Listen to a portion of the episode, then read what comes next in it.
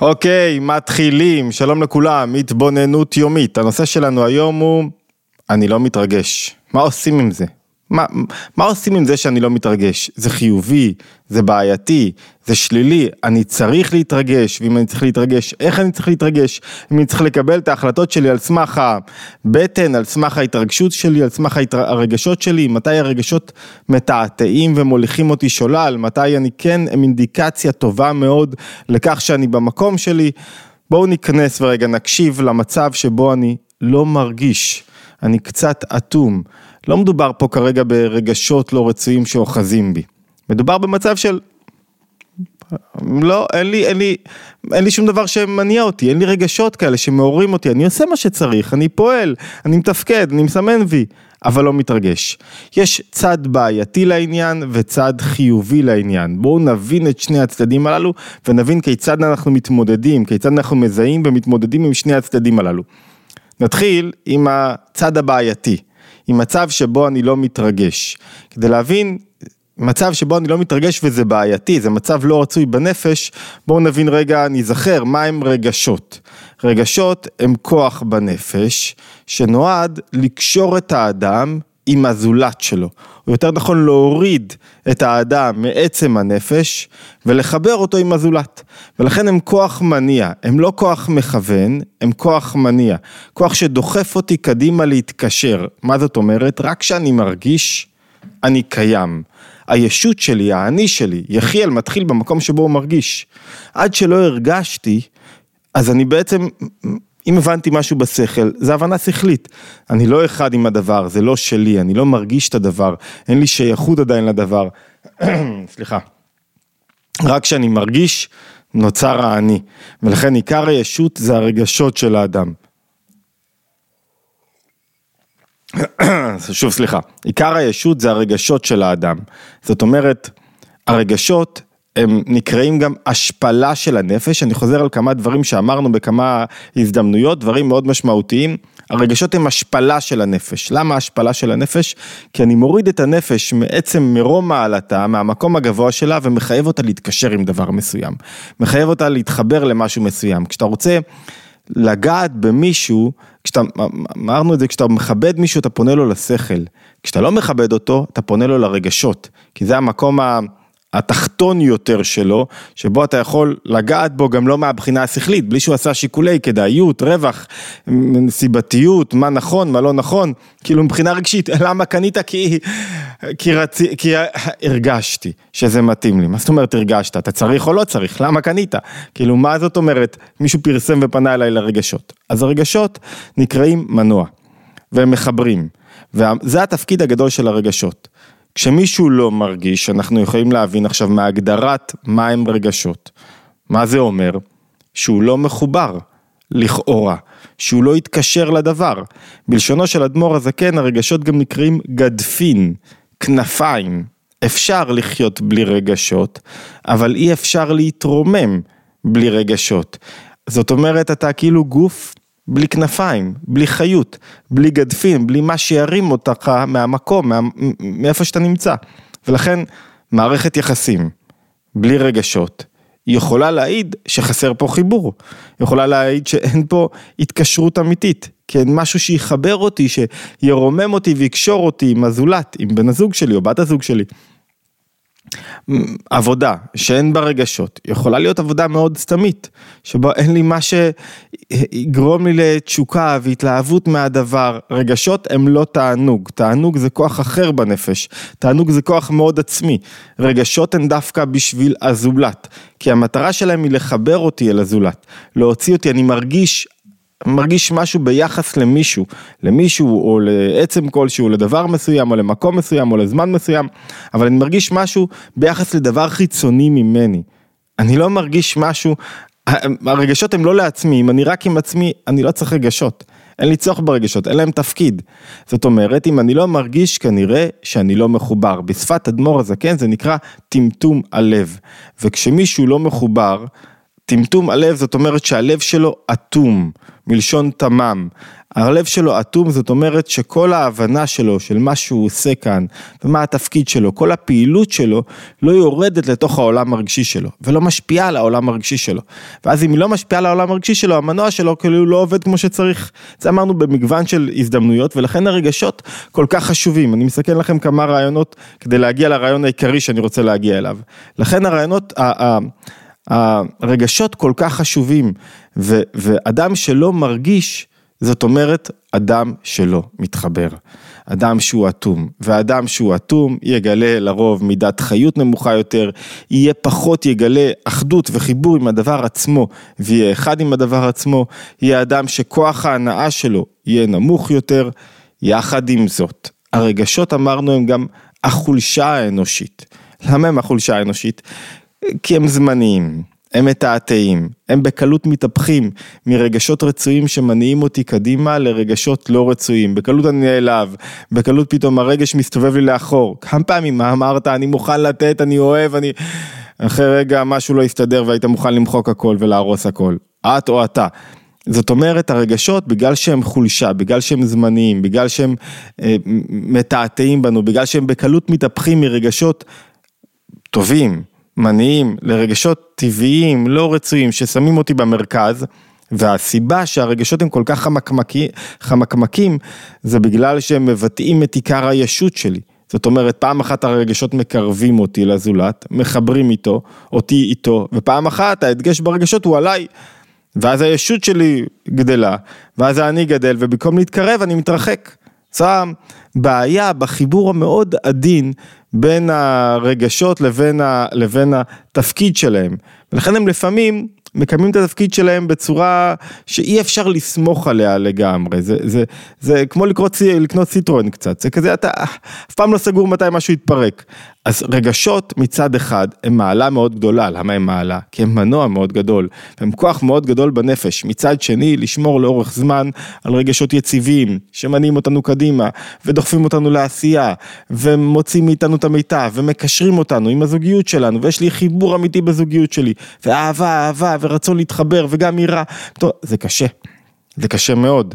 למה? כי כי בכל פעם שמתחיל, מאיפה בא טמטום הלב, מתחיל איזה אני שם, אז אני אוהב.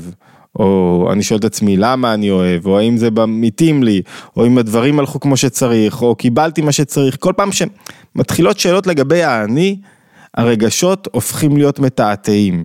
הם יכולים כאילו לחבר אותי, אבל בעצם הם לא מחברים אותי אלא מנתקים אותי. זאת אומרת, אנחנו פה ב... במסע מאוד עדין של מצד אחד רגשות נועדו לקשור אותי עם הזולת, מצד שני עצם זה שמגדלים בי את התחושה של אני מתחבר לזולת, יש סכנה שהאני יגדל מאוד ויפריד אותי מהזולת. וזה המקור בעצם לרגשות לא רצויים. המטרה הגדולה היא לעורר רגשות נכונים כל הזמן, להתגבר על טמטום הלב, ולכן בגלל שהרגשות, כשהרגשות לא רצויים הם המקור של עצמם. הם רוצים להתגלות בעצמם בלי שום החלשה בנפש, מקור שלהם מאוד גבוה.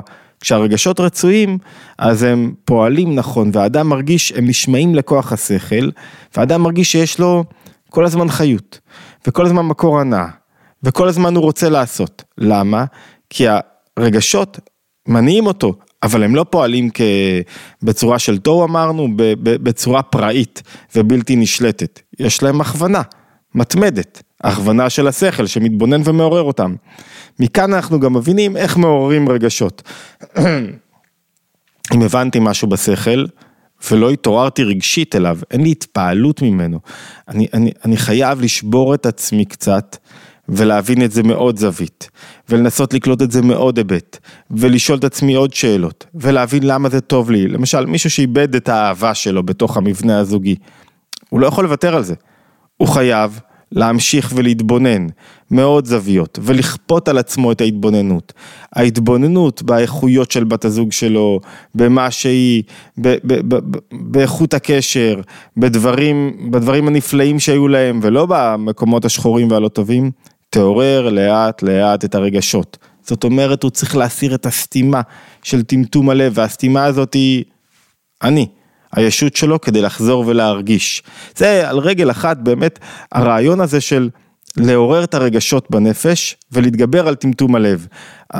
ספר התניא אומר בפרק כ"ט שעץ, אומר הרב בגן עדן, ראש הישיבה בגן עדן, שעץ שלא נדלק בו אש, מבטשים אותו, שוברים אותו לחתיכות.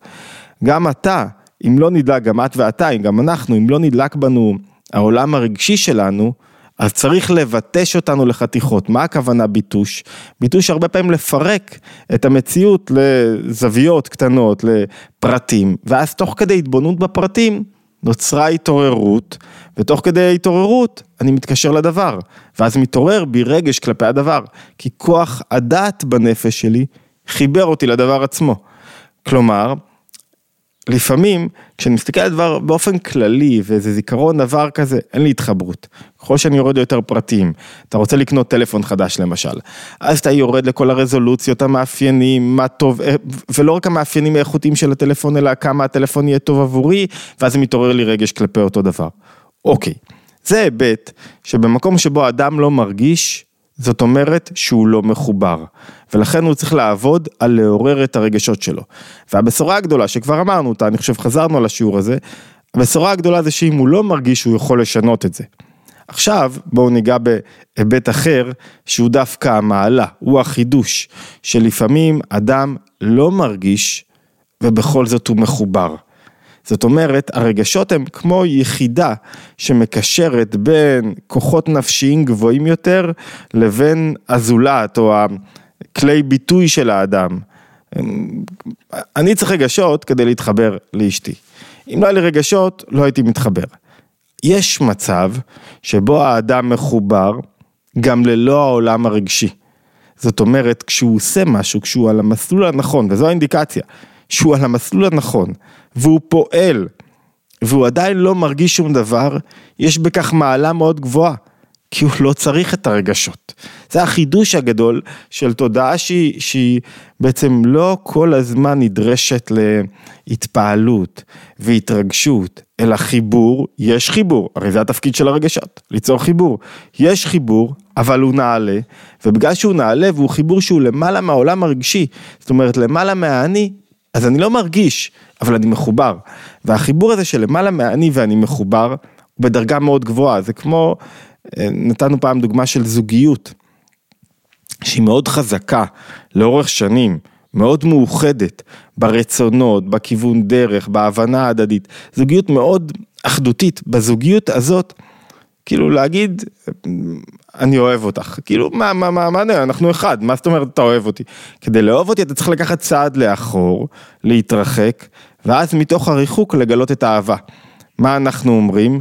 שיש מצב, וזה החידוש אני חושב של, ה, של הווידאו הבוקר, שיש מצב שבו אני מחובר, ואני צריך להפסיק לחפש אחר התרגשויות, אני בתוך העניין כבר, אני על המסלול, ואני צריך להפסיק לחפש אחר אורות שיחברו אותי או, או, או יניעו אותי, כי כל האורות הללו הם הכל סביבי, אני כבר במקום הנכון לי, וזו דרגה מאוד גבוהה, כי דילגתי על ההשפעה של הנפש. זאת אומרת, יש לפעמים אנשים שהם בתוך מקום נכון להם, אבל אין לו עדיין את ההתפעלות והתרגשות, הוא גם לא צריך, הוא במקום נכון, הוא פועל, הוא לא חסר בשום דבר.